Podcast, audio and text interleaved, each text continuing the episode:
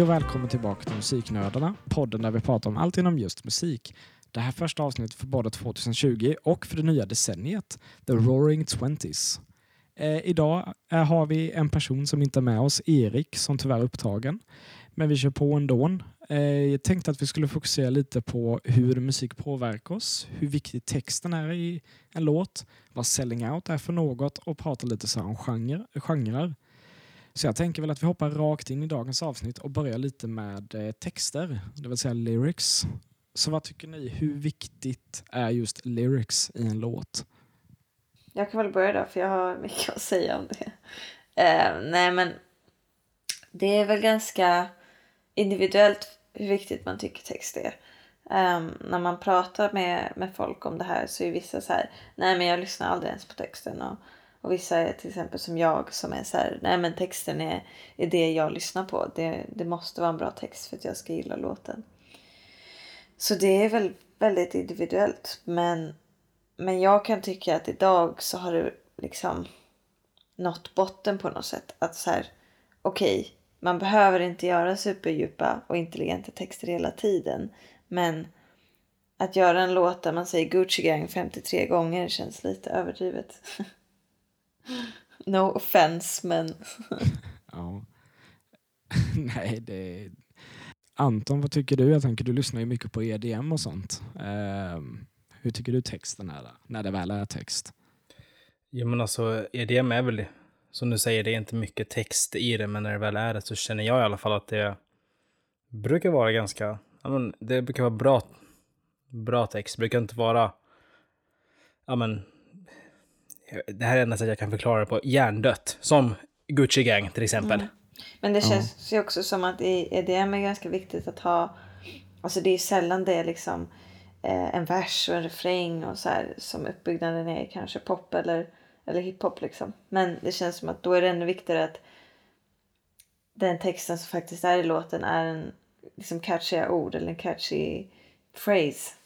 Ja, men så är det ju. Det är, det är nästan bara text i breaket, som vi kallar det då, vilket är mellan, ja, det är som innan build-up och drop.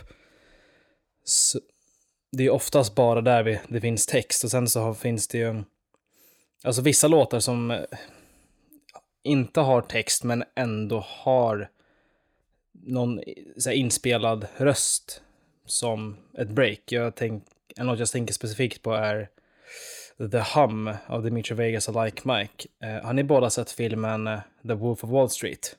Ja, jag har sett den. Ni vet, du vet den där humningen som eh, Matthew McConaughey gör? Ja. I, den har de spelat in en liten egen version på och kört som en, ja, det är deras break. Break Aha. helt enkelt. Häftigt.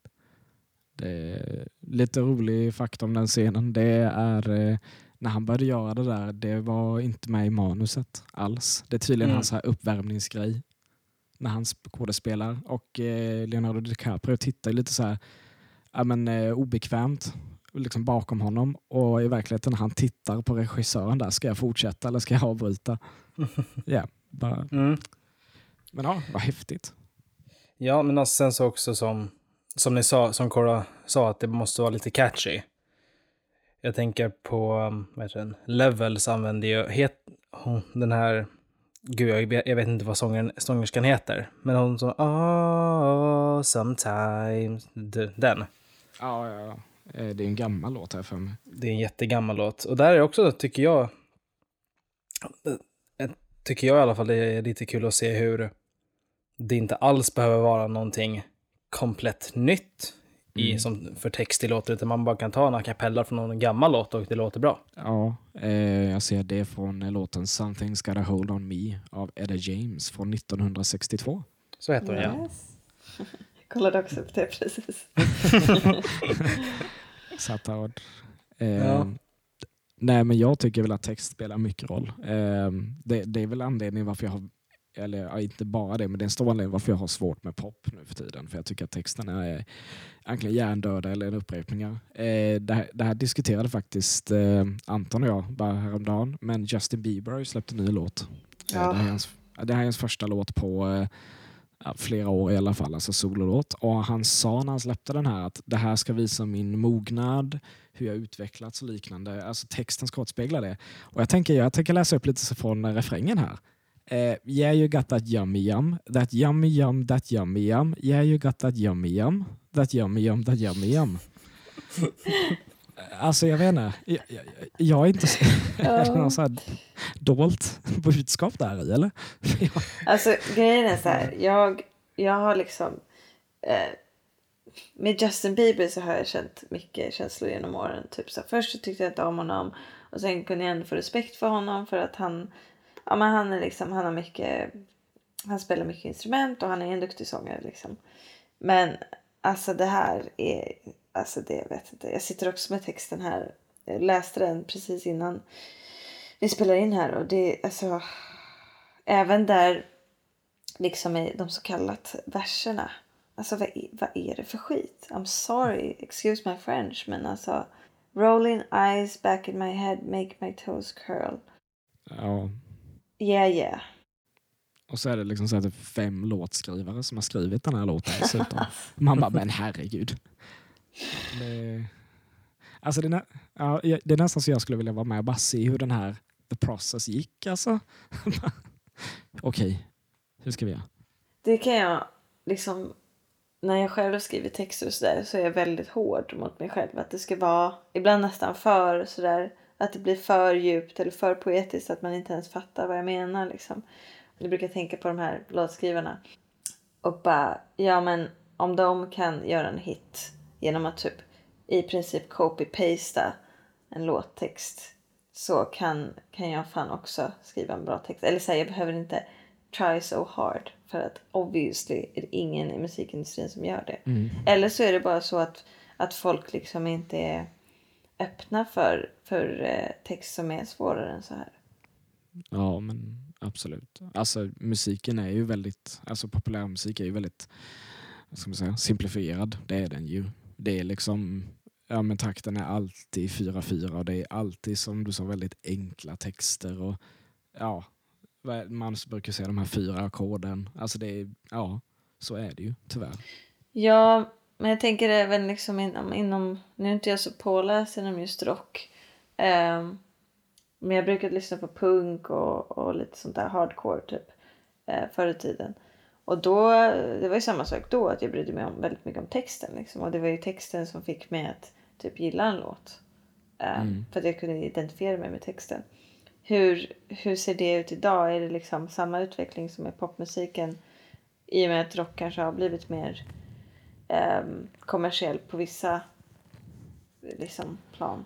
Alltså vad, vad jag faktiskt har märkt, typ, alltså rock, om vi tar typ rock, om vi håller oss borta lite från metall, Ja. Rock är ganska simplifierat, ja. Eh, mm.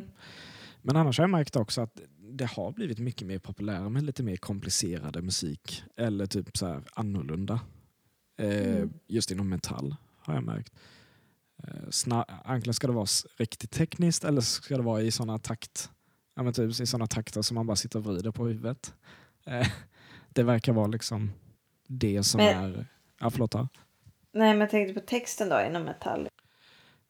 Ja, men den tycker jag, den tycker jag alltid har varit, eh, den är faktiskt varierande måste jag säga. Alltså såklart det finns generisk text. Eh, men där tycker jag alltid att man kan, eh, vad heter det? Jag menar, eh, att man alltid har variation. Plus också tycker jag att inom metall och rock så, eh, de har ett sätt att skriva om ett tema fast de nämner inte temat rakt ut. Eh, ett bra exempel fast den låten kan jag alla är typ Nothing Else Matters.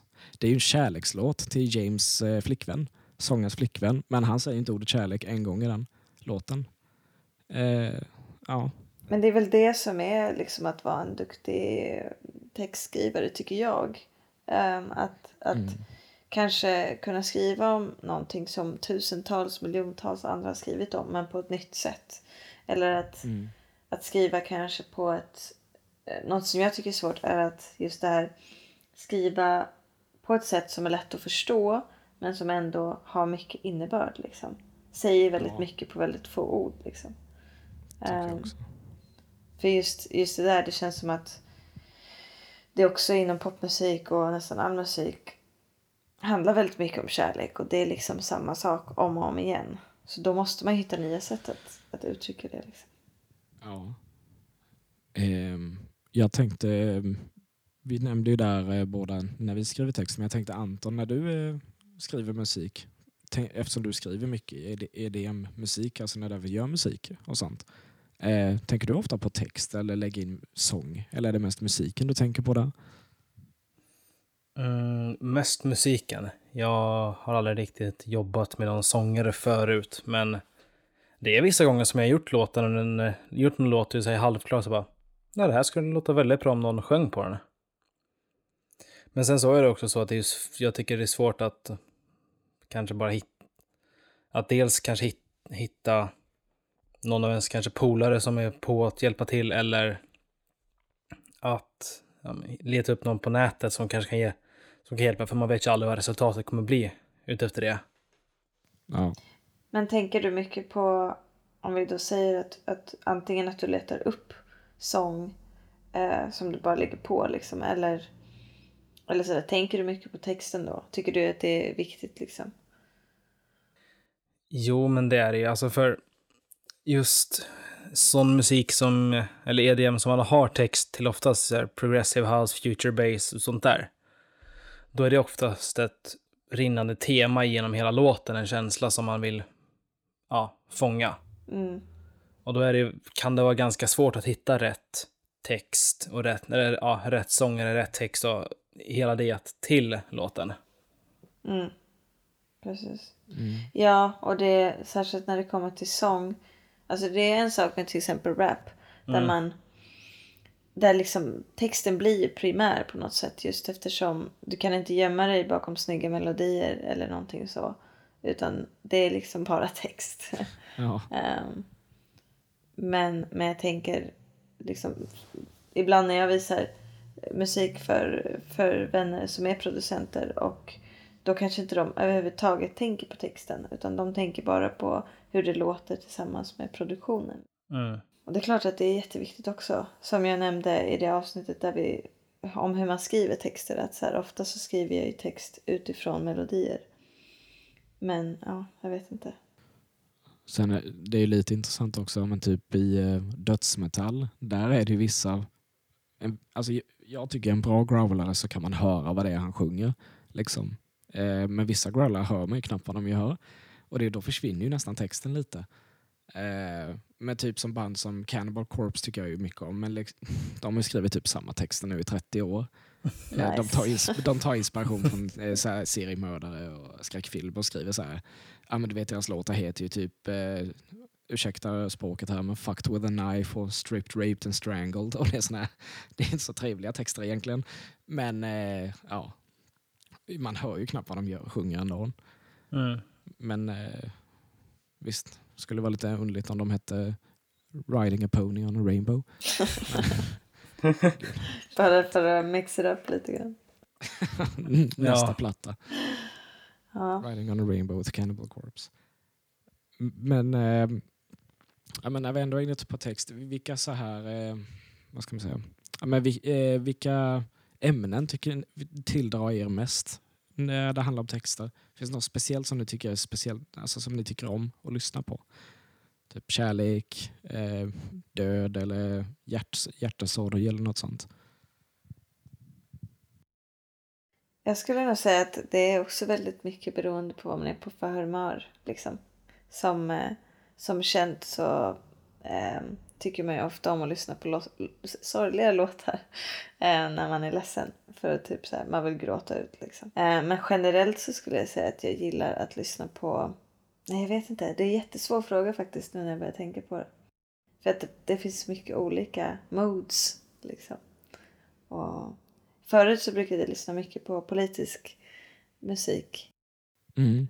och tyckte det var bäst. Liksom, samhällskritisk och eh, politisk text. Eh, men idag skulle jag säga att det är väldigt blandat. Du då Anton? Också väldigt blandat. Jag har lite generellt svårt för eh, kärlekslåtar. För jag tycker att de alltid blir så här, ja men cheesy och klichéaktiga. Ja, not my cup of tea. Ja. Men jag kan, det finns vissa som jag, som jag lyssnar på, men generella när det kommer till här textämnen så är det så här, ja men, Ja. jag tycker det kan vara intressant att höra när någon så här sjunger om, ens, om deras liv och uppväxt. Och det kan ju kanske ligga i lite i att jag växte upp med på Eminem, vilket är en väldigt, han drar väldigt mycket från sin uppväxt i sina låtar. Så det, det kan ju ha en betydelse till att jag älskar sån musik där de, man, man får höra en historia liksom. Mm. Ja, men jag, ja, jag håller med. Um, jag tror jag pratade om det på förra avsnittet när vi eh, rabblade upp album och sådär. Um, och det, jag tänkte på det nu när du sa det att så här, just Kendrick Lamar lyssnar jag mycket på. Och det är nog hans storytelling som jag uppskattar mycket. Liksom. Att det är en sorts poesi fast det är också storytelling. Liksom. Och sen så kan jag ju lyssna på så väldigt oseriösa texter. Ett exempel som kommer upp direkt är, eh, eller som jag lyssnade på väldigt mycket förut, men som jag tröttnade på nu, är The Chainsmokers låt, vad fan heter den, Selfie, som kom ut för sex år sedan, är det nu? Den fantastiska låten, ja. Då är det ju så kul hur man ser att de har gått från en låt som handlar om att man ska ta en selfie till att vara riktiga artister och stå och spela akustiskt på scen och ja, Men är inte, det, är inte den låten lite så här, inte ironiskt det är fel ord, men eh, sarkastisk Mm. på något sätt, eller? jag hoppas att den är det. Jag, eh, jag, jag tolkar den så i alla fall. Jag hör också det, för det känns som att ingen artist, eller jag hoppas inte att någon artist skulle göra en sån låt seriöst. Nej, alltså visst det finns ju verkligen ett, ett, eh, ett value i att göra en, alltså den låten blev jättestor liksom. För att Mm. den var så catchy liksom. Men jag tänker någonstans att det kanske var en baktanke med att den skulle vara lite samhällskritisk på något sätt. Jag vet inte. Nej, så kan det vara. ja. Djup analys. Mm. Alltså min teori är att de hade instrumentala sen så tänkte de bara vi, vi måste ha någon, någon, någon ja, men vocal till den här, bara, spela bara in något skit. ja. ja, men det var ju jävligt, alltså det är ju catchy liksom. Ehm, Ja, ja. Så det lyckades de med. Mhm. där text, alltså ni nämnde politiskt. Jag tycker om Rage Against the Machine väldigt, väldigt, Ja, väldigt mycket. fan. Eh, De är riktigt bra. De återförenas i år förresten. Ja, det är så jävla sjukt. Alltså det är verkligen my favorite band of all time. De är... Och- eh, Ja, de, ja, jag tycker deras första platta, debuten, är en av de bästa plattor som någonsin har gjorts. Den är flawless igenom. Eh, fast alla deras plattor är flawless typ. Ja, exakt. Tyvärr har de inte släppt något nytt nu på 20 år. Men eh, Nej, det, ja. det hade varit så sjukt intressant att höra om de släpp, släpper musik eh, i år eller ja, det hade varit kul. Jag tyckte det här Prophets of Rage eh, var ju sådär, tyckte jag. Eh, Mm. funkade väl. Eh, men eh, anyway, annars, jag, jag tycker om mycket alltså, mörka texter. Jag tycker väl om det. Deprimerande och jag vill inte låta för mycket som en cyniker men livet är inte alltid härligt och jag tycker om när man målar upp de här mörka sidorna lite. Faktiskt. Ja, jag håller med. Eh, men sen kärlekslåtar, eh, jag är som Anton, jag har svårt fast jag är ju också jag är ju en sucker för 80-talspop och syntpop. Eh, och sådana kärlekslåtar funkar faktiskt. Eh, men eh, annars är det mycket mörkt för mig. Men ja, det, jag hoppas inte jag låter emo här. men, Nej då. Jag är också emo. ja, vi båda är emo. Rapmusik är jättehärligt. Ja. ja, men på något sätt så här. Även om man inte mår jättedåligt i stunden så kan det vara nice att man bara sätter ord på, på sådana känslor. Liksom. Det är ofta Ja. svårt. Ja, men det känns som att just de låtarna som har deppiga texter är oftast väldigt laid back i produktionen också. Det är sådana låtar man kan bara sitta och, och chilla till liksom. Mm. Ja.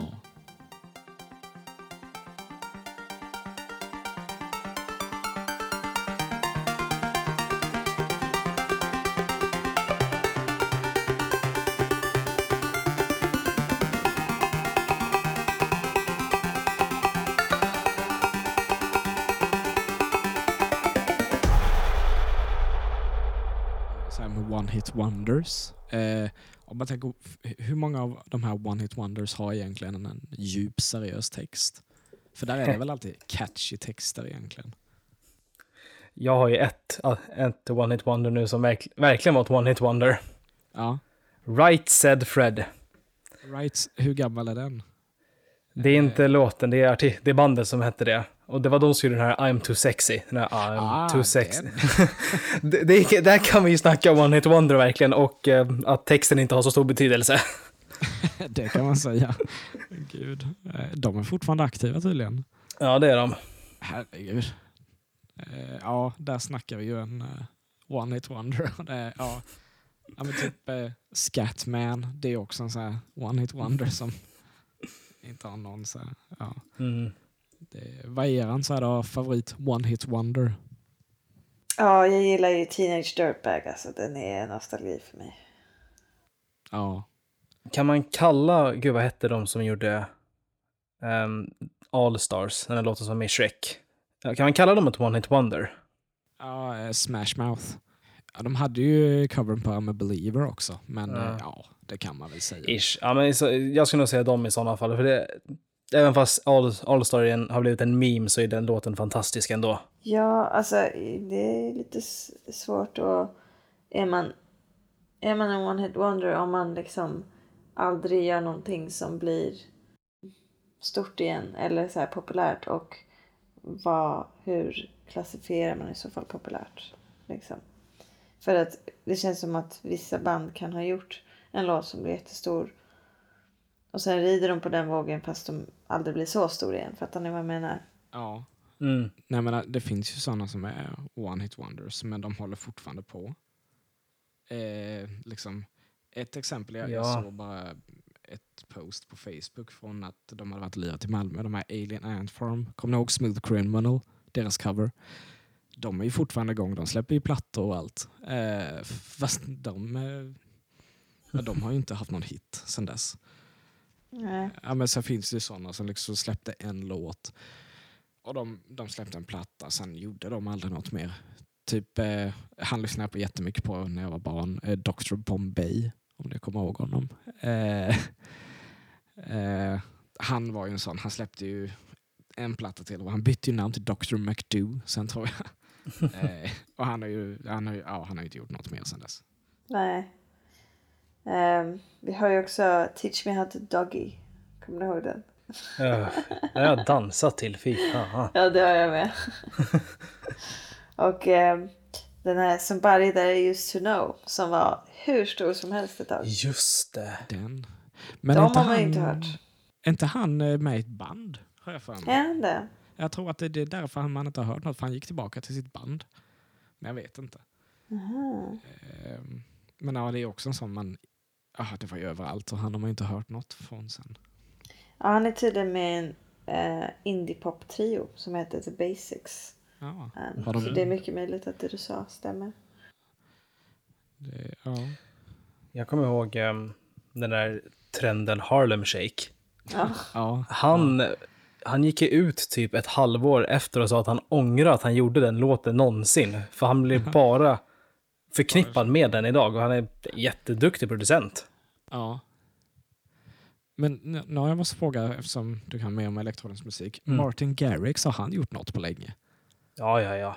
För han har man inte hört från liksom så här mainstream så mycket tycker inte jag. Det var ju Animals. Sen, Alltså, jag, eh, han har inte släppt jättemycket. Han släppte mer förra året än vad han gjorde, eller ja, 2019 än vad han gjorde 2018. Han släppte, förlåt, han släppte mer 2018 än 2019. Mm. Men alltså han har ju låtar med Macklemore, Fall Out Boy. Sen har han gjort några med David Guetta, men det var väl... Ja, först var det ju Animals och sen så... Jag tror det var typ 2000 2015 hade han ju en låt med Usher och den gjorde att han exploderade ännu en gång. Ja. Så han, är ju, han, var ju också, så han har ju varit drankad etta som DJ med jättelänge, eller flera år, men jag skulle väl säga han är inget one-hit wonder, men han blev, han har, han hade potential att, bli det med Animals. ja. Finns ju Las Ketchup också.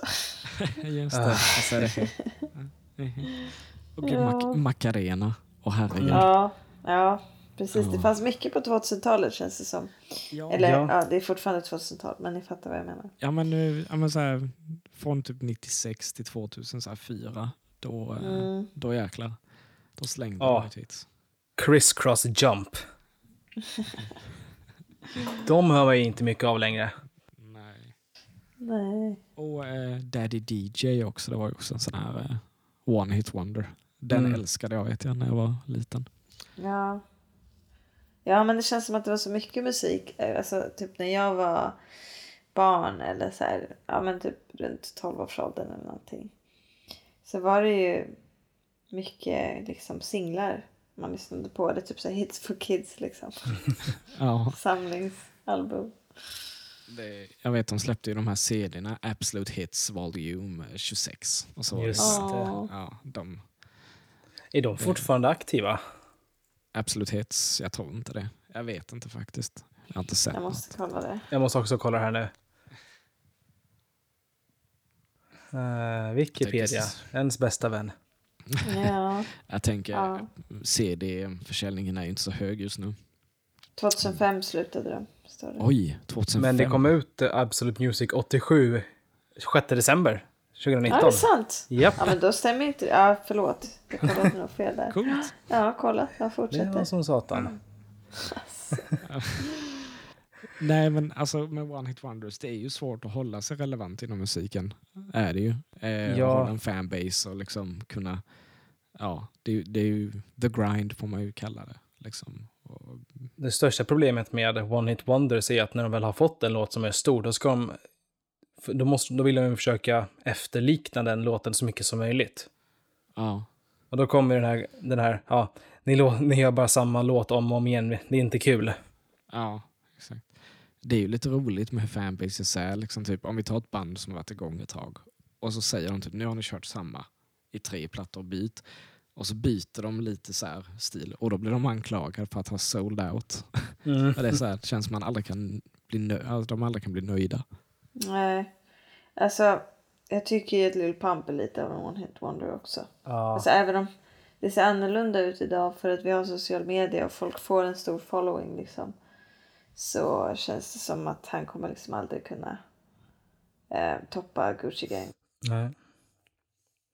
Jag kommer faktiskt på en modern One Hit Wonder som, när man, som man, när man tänker efter så är det blir det uppenbart. Designer, när han gjorde den här Panda. Ja, shit ja. Verkligen. Han har man ju inte hört mycket från sedan dess. Nej, typ ingenting alltså. Vad fan hände med honom? Jag vet inte. Jag Kanske för, det bäst, kanske för det bästa att han inte gjorde fler populära låtar. Nej, men eh, det, det vet man ju är ju intressant. Ja, men typ band som har hållit på väldigt länge. Att de alltid hittar på typ nya sätt att hålla sig relevanta. Det är inte bara att släppa plattor nu. Nu är det ju typ göra projekt genom sociala medier eller göra filmer eller något sånt här. Mm. Ja. Eh. Men sen har jag hört, alltså mycket, många äldre band, vi tar typ 30 år och äldre, de gör ju så egentligen att de turnerar ju mycket hellre än att släppa musik för att det är mer, eh, vad säger man? Eh, ja, men de tjänar mer. Ja, men typ Def Leppard så är de, de nämnde det i en intervju, de är ju på turné just nu, att vi behöver inte släppa något nytt egentligen. För de har ju flera hits de kan leva på. Mm. Ja. Ja. Tror ni att, tror ni att så här, eh, alla artister har, en, har ett liksom tak av hur bra de kan bli? Att så här, ja men nu har den här personen gjort sitt bästa verk. De kommer aldrig att toppa det igen. Mm, någon, ja, det tror jag att det finns. Ja, jag, jag tror nog att det finns, alltså typ, det beror ju på vad man kör för musik, men Mm. typ eh, Metallica, de kommer aldrig göra en Master Puppets igen, aldrig. Men det betyder inte att de kan göra något skitbra på något annat sätt. Nej, Men precis. absolut tror jag att man kan nå sin eh, topp i en visst ställe i sin karriär, absolut. Uh, nej men jag tänker just på typ Rage Against the Machine. Det känns, det känns lite som att så här, även om de släpper något, kom, det kommer vara skitintressant men det kommer inte vara lika bra som det en gång var. Nej, nej, nej, men lite av charmen med Rage Against the Machine är att de har ju tre plattor, en fjärde om man räknar deras coverplatta och alla de är ju så jäkla bra. Ja, Det är ju lite magin där. precis. Mm. Sen så tycker jag att det är viktigt för ja, men kanske äldre artister och band att utveckla sig med dagens teknologi och, kan, och dagens musik lite. Mm. Inte ändra Mm. stil helt, men att dra in det lite. Ett exempel som direkt kommer upp i min hjärna är, eh, vad, het, vad heter det, Skrillex gjorde en låt med The Doors Ja. för eh, eh, sex år, sex, fem år sedan. Jätteosäker där. Men någon, han gjorde ju en låt med The Doors och då var det ju... Då blev ju de anklagade för att de försökte rida på vågen av dubstep-vågen att bli populära igen. Men det var ju Skrillex som hade, snack, hade kontaktat dem och ville göra en låt. Ja. Det, det, nej, det tror jag absolut inte att det behöver betyda att man liksom försöker rida på våg som du säger. Det, nej. Um, Korn gjorde ju också ett sånt album vet jag. Var, var Mm. det inte Skrillex och... eh, Jo, de gjorde en låt, något album eller om det var en låt tillsammans. ja, och det var också nice. Det är skitbra det albumet. Det, den Ja. låten, al, ja, den musiken. Ja. Ehm, Och när, när vi är på det här ämnet och diskuterar, då tänkte jag vi skulle komma in på just det här med eh, selling out. Att man eh, säljer sin själ, eller bandet. Vad, vad, vad tycker ni är eh, selling out? När säljer ett band sig självt? Ja, alltså det där också tycker jag är väldigt kluven i den frågan. Ja, shit, det är skitsvårt för att på ett sätt måste man ta till hänsyn att musiker tjänar inte mycket idag. Särskilt inte om man är signad till ett, ett stort bolag liksom. Och att ja, men alla måste betala hyran och, och köpa mat liksom. Och att, att då eh, få 60 000 för att vara med i en reklamfilm. Liksom. Vem skulle inte göra det? Sen beror det helt på vad man, vad man själv har för moral och vad man står för och, och typ så här vad man vill representera liksom. Eh, att Doggy Doggelito var en Mm. reklam för Siba var det va? Jag tycker... Elgiganten tror jag var. vad sa du? Elgiganten? Jag tror det. Ja okej. Ja men det är så här, jag tycker inte att det är en stor grej liksom. Låt honom. Mm. Ja, sen så... Han kanske borde bara lägga ner också, Doggy Doggy Lito. Ja. Ja, när, när, när gjorde han senast musik? Eller så här, liksom. Det, ja. sen, sen tycker jag ju också, som du nämnde där, att det beror på vilken image också de har byggt upp. Men typ som vi har pratat lite om Rage Against the Machine. Om de skulle plötsligt dyka upp och göra en reklam för Republikanerna, det skulle vara väldigt så här, det, det går ju mot allt de står för. Så det Mm. skulle ju vara en väldigt bra vändning. Och det skulle vara lite att sälja out på något sätt, för de bryter ju mot moralen som bandet har byggt Ja. upp. Liksom. Ja men exakt.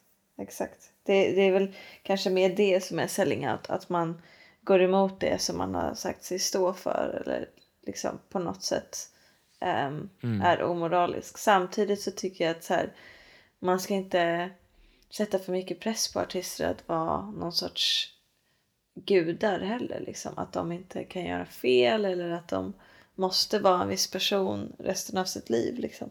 Jag vet inte, det är svårt. Mm. Ett jag har är ju Linkin Park, deras alltså, sista album med Chester. Eh, jag vet inte om ni har hört det, One More Light. Ja, eh, och det albumet är ju pop. Och det är ju också gammal pop, det är inte så här ny, nybrytande.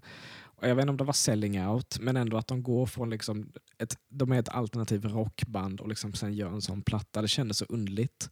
Och sen blev de så förbannade när någon gav dålig kritik. Och jag måste säga, alltså, Linkin Park, jag älskar dem och jag är fortfarande ledsen över Chesters bortgång jättemycket. Men det ändrar inte min åsikt att jag tycker inte om det albumet ett dugg. Jag tyckte det var underlig. Alltså så, det var bara konstig, eh, konstigt av dem att göra en sån platta. De, de måste ha vetat att alla skulle ogillat det. Mm. Ja, det finns väl den sortens selling out också. Att, att göra till exempel väldigt kommersiell musik eh, bara för att sälja liksom. Samtidigt som jag kan förstå den taktiken. Ja, jag vet inte. Ja, så att byta stil bara för att hålla sig rele- relevant, det är ju man säga, specialitet. Ja. ja, och egentligen så är det väl inget fel med det någonstans. Eller? Nej. Alltså, jag känner lite liksom så att har man hållit, där är också lite så här, har man hållit sig till en subgenre av EDM hela tiden och sen så helt plötsligt så bara byter man för att det är populärt. Mm. Ja, okej. Nej, det blir lite konstigt. Så länge man är true till sig själv. Jag tycker till exempel att, nu pratar vi om reklam igen, men, men till exempel artister som kanske står för feminism eller eh, mänskliga rättigheter och sen så går de ut och typ gör reklam på sin Instagram för ett klädföretag som alla vet har typ slavarbetare. Särskilt kvinnliga slavarbetare. Man är så här, are you fucking serious? Det tycker jag är selling out, alltså Ja. big time. Ja, verkligen. Det är oftast det händer tyvärr, man motsäger sig själv. Ja. Det händer ju nu också i, poli, i politikens värld. Jag kan säga vi är ingen politisk podd här, så vi tar inga sidor eller så. Men en, ah, det är nog svårt att missa att, att eh, USA attackerade ju en bas i Iran och eh, flera oskyldiga dog. Men så de tog ut en speciell ledare där.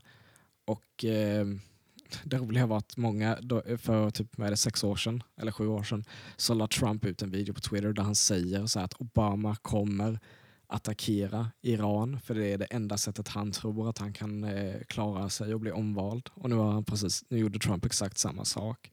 Han sa emot sig själv. Och det är också så här lite undligt. Det är Han Trump. är, ja, exakt. Det ska inte bli politiskt, but come on. Det är Ja. Trump i ett nötskal. Alltså jag följer ju Trump på Twitter, inte för att jag håller med hans politik, utan för att det är väldigt komiskt. Ja, jag förstår vad du menar. Och alltså hans tweets om det här, visst, alltså man inser ju hur korkad han är, men åh gud vad det är roligt att läsa. Det är som ett litet barn. Ja, men blir du inte, får du inte typ panik av att samtidigt veta att han leder en av världens mäktigaste land? Jo då, Alltså, det får man ju. Um, så här, åter, lite åter till musiken. Jag vet att ehm, det här kanske inte är så här selling out, men en sak som jag hatar uh, houseproducenter gör är när de tar en gammal låt och gör om den som om det är deras egna. Jag hatar när, någon, när folk gör så. Ja, de tog Mm. stjäl en låt menar du? Nej, men ett exempel som jag kommer på är Alice DJs Better Off, Better Off Alone. ja. Eh, David Guetta använder ju den låten i hans låt Work Hard Playa Hard med Neo. Mm. Det har hänt flera gånger. Jag vet att en, eh, en artist som heter Ives V gjorde en, nyligen en remake kan man säga av uh, Riders on the Storm. Mm. Och jag, jag, jag vet inte, det är väl lite det att det, originallåten är redan bra som den är. Förstör den inte genom att försöka göra den till en festivalbanger eller vad man ska kalla det. Men är inte Hotline Bling med Drake en väldigt bra exempel på det? Alltså det är ju en banging låt och den var helt sinnessjukt stor när den kom ut. Mm. Men det är ju bara en, alltså det är straight up en kopia liksom. Ja, det är det. Jag, jag vet fortfarande inte vilken det är, men jag, hör, jag tror första gången jag hörde den så att det här är en annan låt. Ja, det finns, jag ska se. Eh, Måste hitta här vad den, jag har glömt vad originallåten heter. Men, men det finns, det är ju samma bit i alla fall. Mm. Men det känns som att just inom, alltså just inom hiphop, trap och ID, EDM så är det väldigt vanligt att göra. Ja, Mm. Men det, det vet jag också inom mainstream pop. Jag vet, när One Direction släppte den här låten, eh, Best Song Ever, det är ju en, eh, alltså introt är ju en rak kopia på Baba O'Reilly med The Who. Alltså det är ju samma ackord och allting. Men det, det här är också, kan vi gärna ta i ett eh, annat avsnitt och prata mer om det här med just det här sampling. Eh, när är det sampling och när är det liksom att bara kopiera? Ja, stjäla liksom var går gränsen. Eh, Hittade du vad originallåten var där? se. Känner att det kan vara kul att länka den. Eh, för att det är ju verkligen så här. De har ju bara tagit, de har ju liksom, det är knappt sampling liksom. Ja just det, okej. Nej, samplingen är den, Why Can't We Live Together med Timmy Thomas. Mm. Det är liksom samplingen och det är väldigt obvious. Ja. De har ju bara speedat upp den liksom. ja. Det känns som det ofta händer tyvärr. Så är det. Det är också ett ämne liksom vi kan ta upp ett annat så här, eh, när ko- kommer det någon, kommer en dag då man inte har någon ny musikidé, då allt redan har skrivits på något sätt. Men så är det ju redan. Nästan till. Ja. Det blir svårare och Det svårare. finns ju det här talesättet There is nothing new under the sun. There is not, no new originals. Jag tror verkligen att det är så. Allting är en, en sampling um, på något sätt. Mm. Det kanske är därför just vi, vi har pratat om Inga i gamla avsnitt, men eh, varför vi inte har fått en så här mega, mega stjärna på länge. Alltså ni Mm. vet, typ en sån här Whitney Houston, eh, Led Zeppelin, eh, Jackson. Eminem. Ja, men liksom nå- någon sån här eh, Michael Jackson, liksom en sån här mega, mega stjärna som man bara vet kommer leva i, ja men man kommer prata om i flera hundra år. Mm. Och kanske är det just för att vi börjar få slut på originalidéer nu. Saker låter inte så bra längre. Musikindustrin handlar ju nästan bara idag om att tjäna pengar och att så här, när, man, när man då ger sig in i musiken kanske man tänker så här, men varför ska jag ändra på ett vinnande koncept? Så jag tar bara någonting som jag vet funkar och kopierar det. Och istället för att göra det till min egen grej så kopierar jag bara det för det är enklare liksom. Och jag Ja. vet att det kommer sälja. Det är väldigt många artister som gör så idag och det stör mig otroligt mycket. Men för jag tycker så här, absolut att ta inspiration. Men ta inspiration och gör det till din egen grej. Men idag, alla gör ju bara copy-paste liksom med image, musik, allt liksom. Mm. Yes, ja, men då eh, vi börjar närma oss slutet här. Som sagt, det här fortsätter jag gärna den här diskussionen eh, i nästa avsnitt. Då är förhoppningsvis Erik tillbaka också. Ja. Men jag tänkte som vanligt, innan vi säger hej då så brukar vi ha lite tips. Så eh, ja, jag tänkte om ni vill dela med er vad ni vill tipsa om idag. Jag skulle vilja tipsa om låten Numb Numb Use av Schoolboy Q. Nice. Vilket är fr- från hans album, eh, alltså ganska nytt den kom ut 2019 och var hans första album på tre år. Det är en, eh, fantast, albumet är fantastiskt överhuvudtaget så jag rekommenderar verkligen det. Crash Talk heter det. Men just Numb Numb Use, jag fastnade för den. Skönt beat och Schoolboy Q är ju en riktigt duktig rappare också. Verkligen. Ska också tipsa om en uh, hiphop-låt. Mike Jenkins Carefree. Mike Jenkins släpper ut ett album 10 januari tror jag.